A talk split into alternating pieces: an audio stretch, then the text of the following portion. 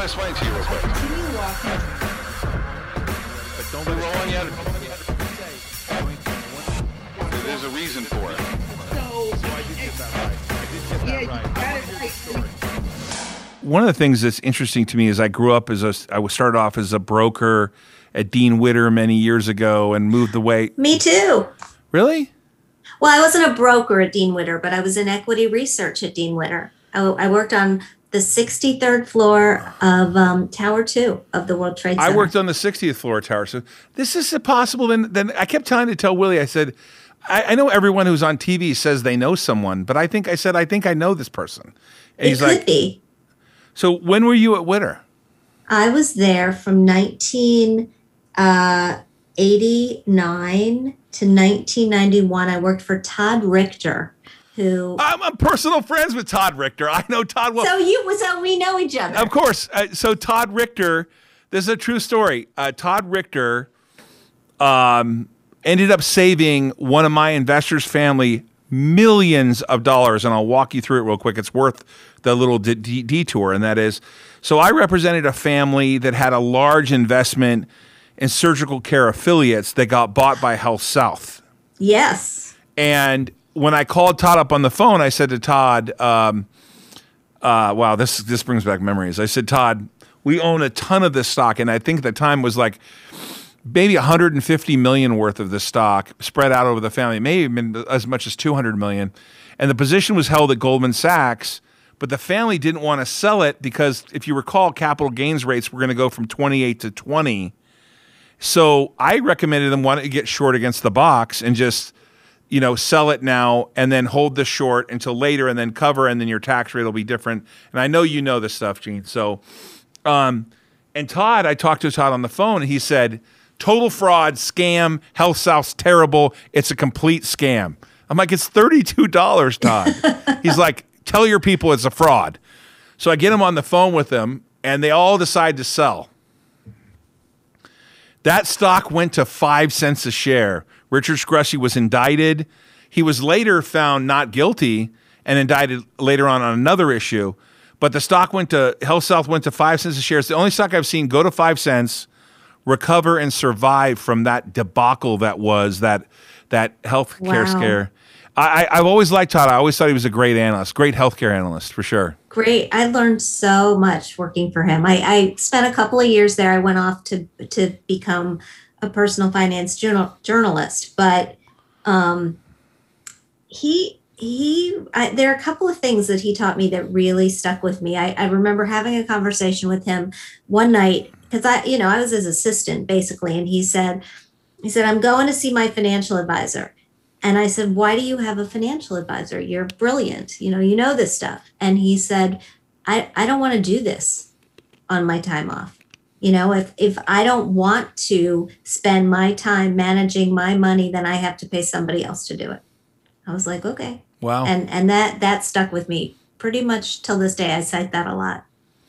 Well, uh, one of the things I admire about you for sure is a topic that's kind of near and dear to my heart a little bit, and that is, and I guess I just don't quite get what your take is on this, but I have I have run into lots of situations where, and I don't have any anecdotal evidence that this is true, but in my w- universe, I see women taken advantage of financially. I see them either inheriting money because a family member passed away, like a husband, or they uh, somehow inherited it from their father or their family. And then um, I saw recently this uh, this older lady who says her nephews or grandkids worked at J.P. Morgan Chase or at Chase somehow and took advantage of her, and she ended up going after the firm for it. And I wondered what was your reasoning for choosing sort of this this what not a narrow path because it's not narrow, but this it looks like women centric uh, advisory uh, or advice based uh, business. What, what would you how would you how would you characterize it better than me to say what you're doing for women? we do financial content for women. We we have a podcast called Her Money. We have a website called Her Money. We have coaching products and coaching programs under the Her Money umbrella, and we help women find financial advisors through a, a partnership that we have. I don't have as many of the kind of horrific stories that you have of people being taken advantage of. What I have and what made me go in this direction was a lifetime of doing speeches for big crowds, talking about personal finance and how to reach your goals and how to make sure you have enough for retirement and how to make sure that there's enough money for your kids to go to college. And when I was in front of a group that was women only, it was so different than being in front of a group that was men and women, in that women felt free to ask questions and to tell their stories and to say what was on their mind and not so judged. And so, what I set out to develop, because I, I, I don't believe that there are some investments that are appropriate for women that are not appropriate for men. I think your investments should be determined by what your goals for that particular pot of money happens to be. But I do think that women need a place, a community where we feel free to get the advice we need, ask the questions we have, and lay our information out there without feeling judged. So that's that's what sent me in that direction. It's interesting because you see like Ruth Porat, uh, I don't know if I ever say her name right, who came I think from Morgan Stanley, and she then it became the CFO of uh, Google, or, or, what do they call it now, Alphabet, um, and she's on a couple other boards. Really well thought of as a financial person, as a female. I've been in rooms and situations where almost like if the woman had a question, some people, uh, maybe older generations, would kind of discount that question. Um, I could see how if there was someone empowered like yourself to advise them and coach them and show them places they could do, they would feel maybe less intimidated by the fact that Wall Street has always sort of been, and, and I don't know if it still is. I, I haven't really uh, been able to, I don't know if I'm an authority to judge it anymore, but it's always been a sort of an old boy network I know when I go on boards and I'm around things that are happening, there's a lot of uh, there's a lot of males involved still. It's still a very dominated mm-hmm. space. Um, so you feel like it gives a, a woman a, a, sense of of being able to relax a little bit and talk about what concerns them in a way without free of judgment. Free of judgment, and to get to the point where we can actually take action. Right? We can take action. We can invest money. Mm-hmm. So if you look at the stats on the amount of cash that women keep versus the amount of cash that men keep, we, we keep a higher percentage of our assets in cash. And that's a problem, particularly now when cash is paying nothing. Right. Um, you know, you want to have some powder, but having a, a huge portion of your assets sitting on the sidelines when the markets have been doing what the markets have been doing for the last 10, 15 years is is you know, I, you can't get those years back. And so we need to get women invested. So you basically uh, worked on Wall Street, sort of developed your your thoughts and, and your motivations around helping people. Was there was there a time where things financially were a challenge for you in the sense that you felt like you were left out or needed something that you weren't getting, or or was it was there some other motivation behind it? So I definitely I, look. I was an English major in college. I didn't come.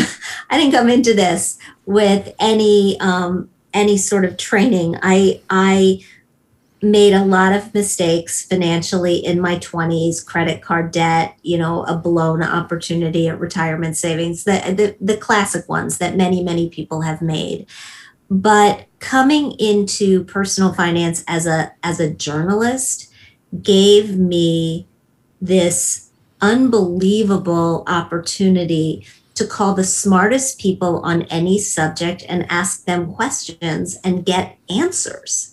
Right? If I wanted to know about what kind of life insurance was the best kind of life insurance, because I was writing a story, I just picked up the phone and I called people and I said I was working for a magazine that was funded by the Wall Street Journal and they talked to me. And and the same was true on every other subject. And I think my uh, my secret sauce, if I have one, is that I can take in an awful lot of information. I can boil it into plain English and I can explain it to people in language that they can understand.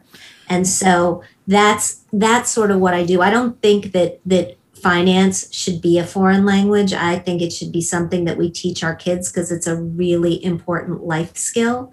But until that happens, we just need translators along the way.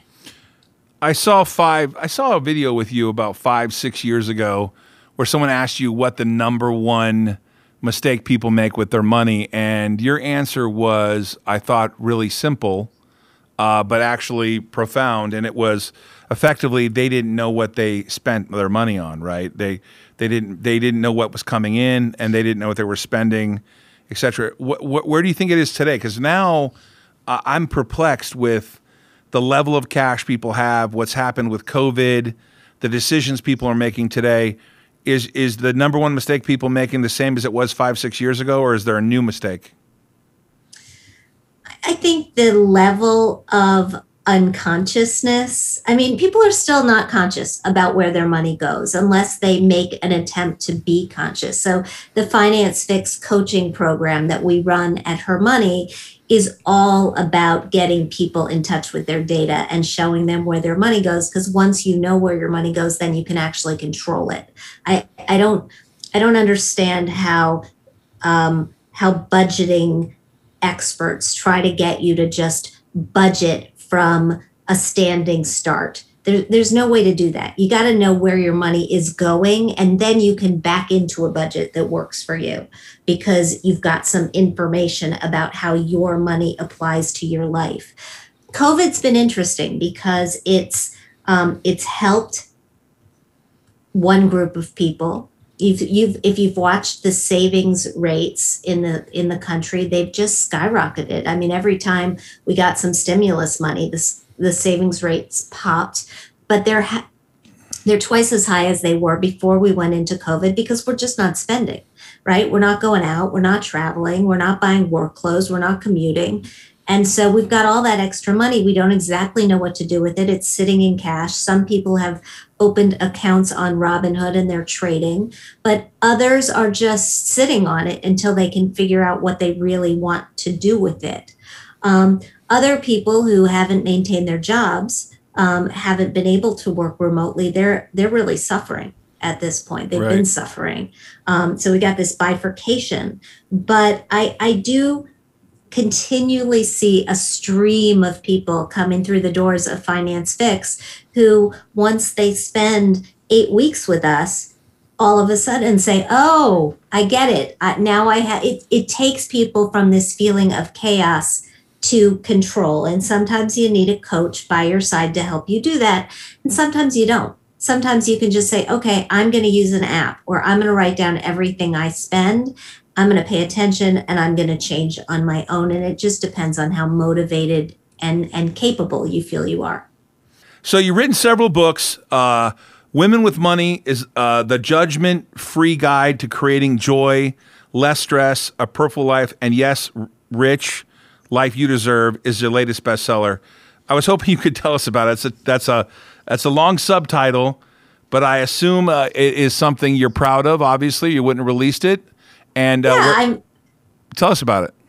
Yeah, I'm very I'm very proud of it. It is um, I wrote it pre-pandemic um, because when you look at the um, number of women graduating college, when you look at the trends in inheritance and money transferring from generation to generation, women have more money now than we've ever had. But by the year 2030, we are going to have the majority of the wealth in America and the spending power.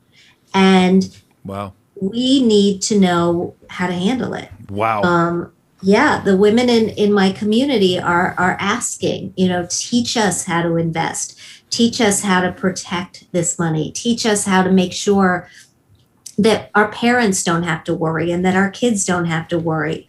Um, that's what this book is about. I, I started by asking hundreds of women, What do you want from your money? I took copious notes on the answers and and and everything from You know, I want to buy a house. to I want to buy real estate that I can rent out? to I want to start a business? to I want to I want to create the world that I am proud of? It is is in there. It's a manual for how to take this money that's coming your way and put it to good use. So Finance Fix, which is another site that you talked about earlier in the show, um, versus Her Money, in relationship to something like a Betterment, which I'm not I, this robot investing thing. I, I mean, for me, the jury's out. It doesn't mean it's not great for everyone. It might be wonderful, but is anything that you're doing like with Her Money or Finance Fix more Betterment like, where you can help them sort of allocate, where kind of one stop shop, or do you send that out somewhere else that you recommend? So we send that out. Um, we've got a partnership with a, a company called WealthRamp, and if you go to hermoney.com, F- Finance Fix. So, so my philosophy is basically there are five things you have to do to get a grip on your financial life. You got to earn money. You have to spend less than you make. You have to invest the money that you're not spending so that it can work for you. You have to protect this financial world you're building and you got to figure out a way to give back. The the problem is if if somebody can't get past step 2, the spending less than they're making, they can never do any of the other stuff. And so Finance Fix is our coaching program designed to help people save enough money so that they can actually build a future. Once you've got enough money, once you've got some assets and some wealth and you're wondering what do you do with that? We have a matching program. It's kind of like a dating service for financial advisors. You fill out a, a questionnaire on our website. You just click a button that says find an advisor and we will based on the answers to your questions serve up the names of three generally vetted fiduciary financial advisors that you can reach out to. We're not going to have anybody call you because i don't believe in that. Um, but if you want to call them then um, then you've got the names and you can make the connections. I, I've seen some of the stuff on uh, um, on her money and the articles you have, and talks about real estate versus financial uh, individual properties versus multifamily. And you see people like Grant Cardone really out there promoting the heck out of syndication, don't own your home. And I'm not going to get into particulars of Grant. That wasn't the purpose of the question. But what do you think of the idea of women investing in these syndicated properties, owning them as part of their plan? Is this something that you you've seen done and you in you I don't I don't know what the word is because you're not a fiduciary, but do you suggest to them things that they could look at in that space? Do you like real estate syndication? Maybe that's too many questions, but you get my point. No, I get your point. I like it as a potential part of your portfolio. I think owning multifamily homes, if you want to be a landlord, is a fine way to go. You have to figure out what suits your needs and your personality. We we had a, a great episode of our podcast Her Money with a couple of women who have syndication opportunities. Um, and I think that that can be fine, but you have to vet the opportunities. You have to do your research. You have to know what the risks are going in and understand that if you're not willing to do your homework and again this is something i learned from from the guys at dean witter um, in, during my days as a junior research analyst you have to do your homework you have to ask the questions and if you're not going to do your homework and ask the questions just buy the markets and and you'll be fine By the S And and P, you mean by the S and P? Yeah. buy the S&P, buy a total stock market index fund, buy a total bond market index fund. Make sure that you're rebalancing along the way. Keep your fees and expenses low and just go the boring route. But if you're looking for other things, then then sure. I, I think real estate syndication is okay. In in for me in small percentages, I think crypto's okay as long as you understand what the risks are and you're willing to allocate that chunk of money as money that you know could be extremely volatile in the near future. So I'm married with four kids. Um, it's my second marriage, but effectively, my wife has been with me when my two first two little kids were little tiny kids. So effectively, she's helped raise all four of them. Uh, one is 23, one is 21, and then the twins are 16 years old. And uh, I'm going to cheat a little bit here with you because uh, I probably won't get a chance to talk to you again and ask you directly. But I told my wife when I die, now I have a relatively decent estate. We'll see if the stocks stay where they are, but let's assume my wife is going to inherit some money. I've told my wife the following instructions. I've ingrained it into her for about 20 years. I've said to her, it's very hard to trust people. You're, you'll be a wealthy woman. There's two guys you can trust that I know personally. Um, but what I prefer you do is do what Warren Buffett has done with Astrid, which is a percentage of it is in treasuries.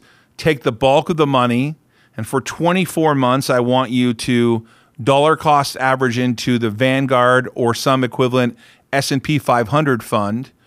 And then after a quarter, I want you to, on an annual basis, live off the income, which is going to be about three to five percent dividend income. Maybe it's two and a half, depending on where rates are at the time and you can withdraw up to 8% a year over time and leave that money in the S&P 500 until you pass on.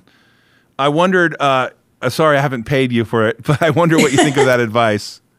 Well, first of all, I don't have personal clients, so you couldn't pay me for the advice. No, I know. I'm, te- I'm, teasing you. No, I think look, I think that sounds I think that sounds like it makes a lot of sense. You could also do what I did with my mother, which was when my father died, my mother was always my mother always managed the money in, oh, really? in the family my father did not um, he made the money but he didn't want to manage it my mother was a, a, math whiz and she liked picking bonds and and all of that kind of stuff and oh, good for when, your mom by the way but that's yeah, great. That's great. And when my father passed away, my mother felt like she lost her sounding board because even though she made all the decisions, she would run them by him and just make sure mm-hmm. he was okay with them. Sure. So we we went out and we interviewed financial advisors. I went with her.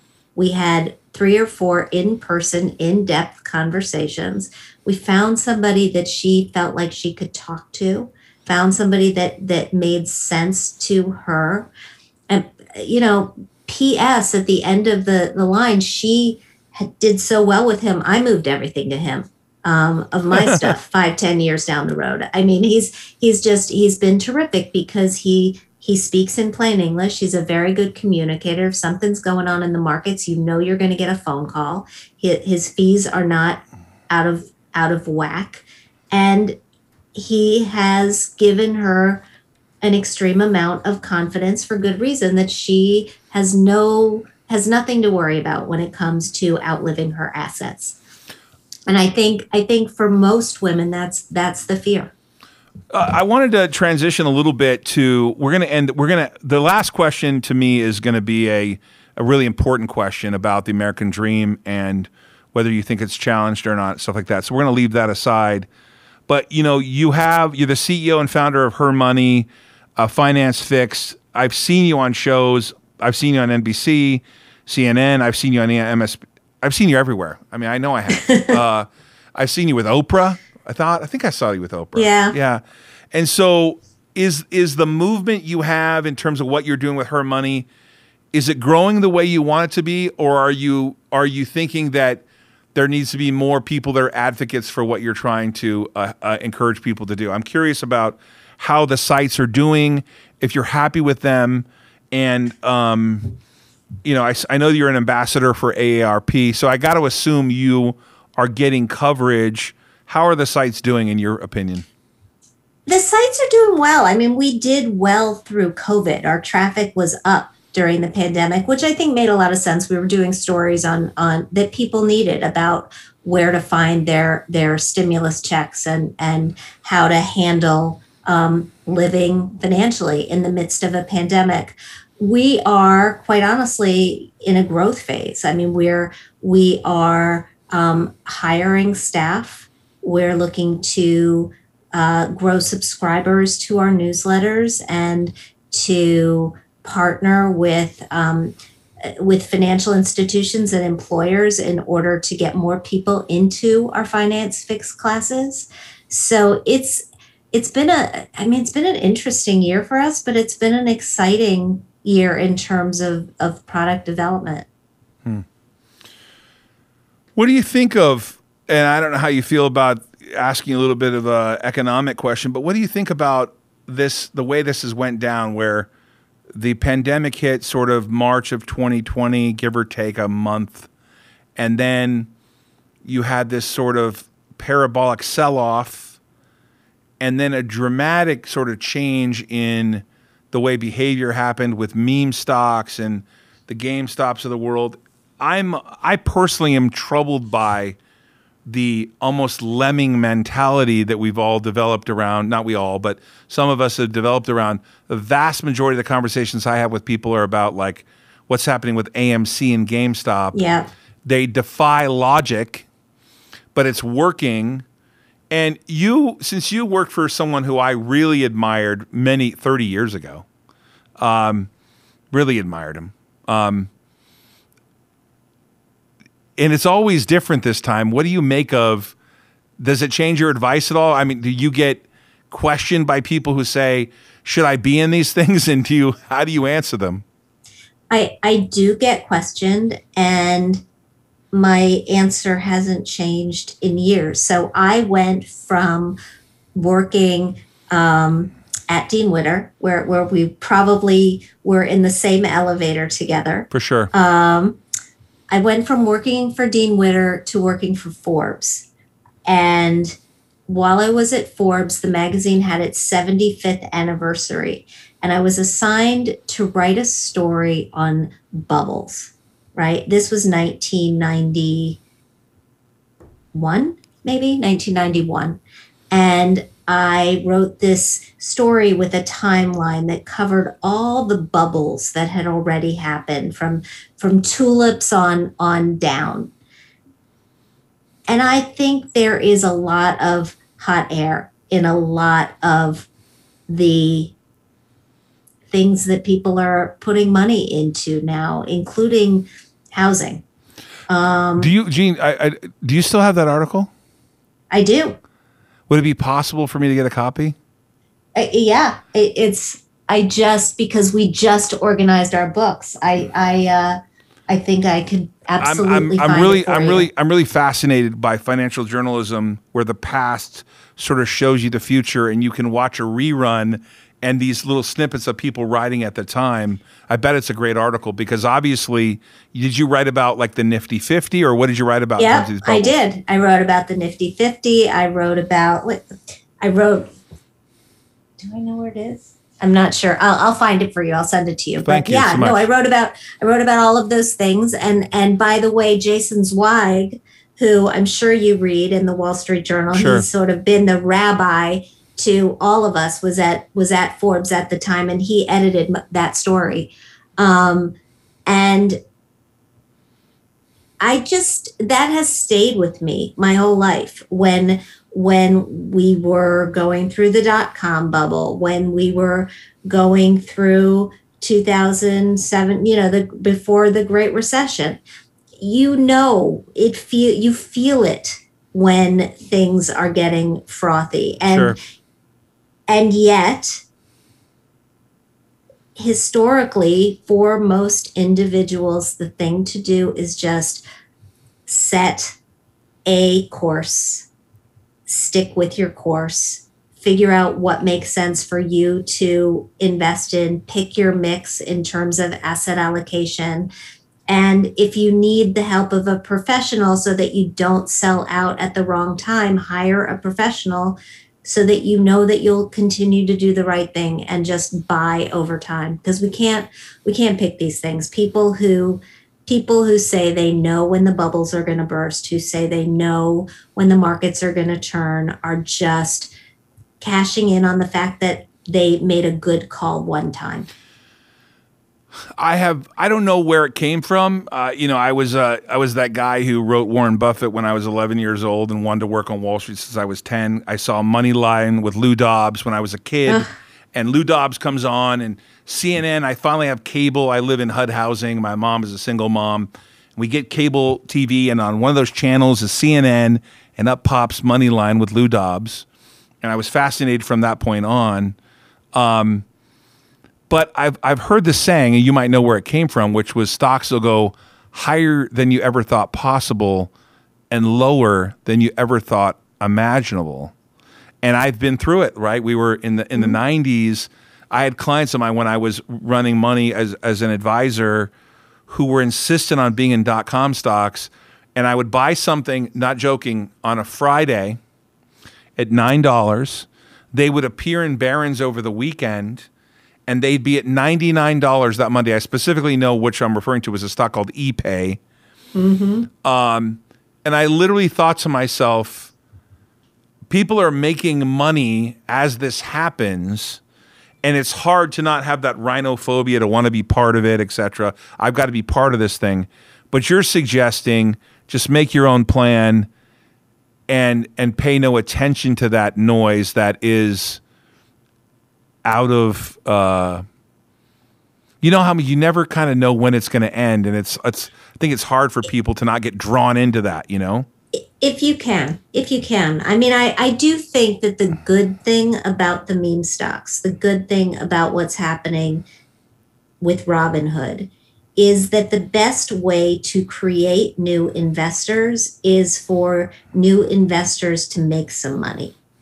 And if we if if what we're if what's happening right now if people actually can take some profits if what's happening right now is that people see that investing money is a way to build your future, then hopefully they'll learn something along the way and it won't be all meme stocks forever. It'll be a more diversified portfolio and we'll have the sort of growth to the investor class that we've been missing. You a fan are you a fan of Robinhood? I, I'm a fan, I guess. I'm a fan of um I don't like the way that the system shut down. I think that was a a, a pretty dismal failure. But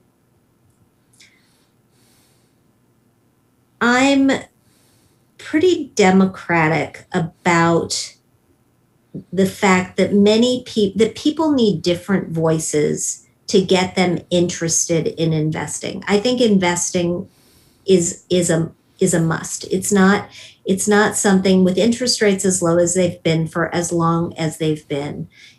Investing your money in order to grow what you need for your own retirement in this environment is something that we all should be doing. And so I think that whatever voices, whatever apps, whatever tech solutions there are that actually get people interested and invested are by and large good things. I'm interested in in if someone just is learning about you for the first time. I don't know how that's going to be possible, but let's say that they just tuned into my program and oh, who's this person? Where would you send them first? To Her Money, or would you send them to Financial Fix? Both. What do you suggest? Someone? How does someone get in your ecosphere? Go to Her Money and sign up for our newsletters and our podcast. And that that's all it that's it. Just subscribe How often do you do a podcast? once a week. Nice, for sure. Um, you know, this is. Uh, I like to end this question with financial people uh, uh, like yourself. Do you believe in the American dream? Is it still alive, specifically for women? Maybe the single moms out there, or do you see it as threatened? And uh, you know, I, and I asked that question because I, like yourself, who wrote, an article. I didn't write an article, but I'm sort of a student of history, and every generation always thinks that this is the end of the world and that their problems are the greatest problems ever. And we don't put ourselves in a position to realize that in 1941 we were attacked, we went to war. We forget about the issues of the 50s and the killing of JFK and Martin Luther King and the race war. We forget about all these things because we weren't there and they're out of our mind. And we think that today's problems are the only problems that matter, never happened before. Um, so I try to get to people who are a student of history. I know you are a little bit because you've written about it. Um, what do you think about the American dream? I'm a believer. I don't discount the fact that this generation has a lot of challenges. Um, the, they came out of school, many of them in the recession. They got hit by the pandemic. They've got massive student loan debt that I think we need a solution for. But I also think that we as individuals can't fix the economy. But if you want to fix your own personal economy, there are a lot of um, there are a lot of ways that you can do that these days. There are a lot of different skills that you can acquire to boost your earning power. There are a number of different ways that you can look to just write your own financial ship which is not to say look i am a i'm a white woman who came out of college with no debt i am incredibly privileged and i and i know that. Um, and i i understand that there are many many people from um, many many people who did not have these advantages and i believe that society has a lot to make up for. But i do think if you put your mind to it there's an awful lot that you can accomplish as well is that a is that an okay answer It's a wonderful answer. I have actually found myself believing that most people like yourself that are in a position to be financial experts or opine on the financial system come out and say the American dream's still there. Just there needs to be some altering and and uh, some perspective put on it. Um, I myself was a little bummed about how some people got helped in COVID and and and the pandemic and other restaurateurs and owners and some of those things went out of business where we didn't really quite channel the money in a more meaningful way. Um, it's a challenge for our political leaders to figure out whether people's tuition should be paid or what should be free or not free. It's over my pay grade. Um, but I, like you, am a white. Uh, I'm a white American.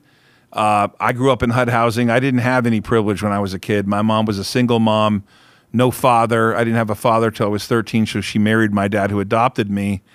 Um, and I saw my mom struggle for a long, long time. There were systems in place to help them, for sure. Um, we do have to figure out how to help the people that are. Uh,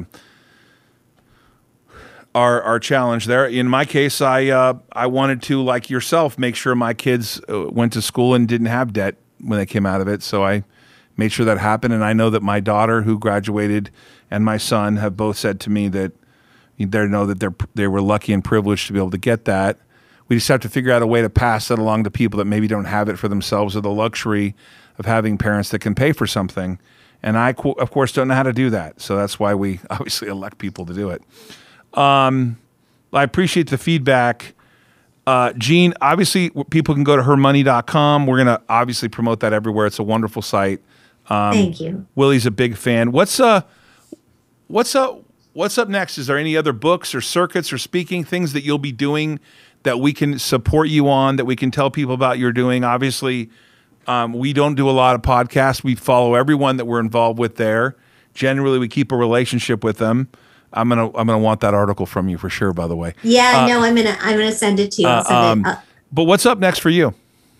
Um, we're really excited actually. We've got the first Her Money book coming out this spring. It's called How to Money, and it's for your daughter. Um, I will make sure she gets a, a copy when it comes in, Oh, that'd be in wonderful. galleys. It's uh, it's for young women, and uh, it is a. Uh, we're really excited about that. When did you say we could expect the book?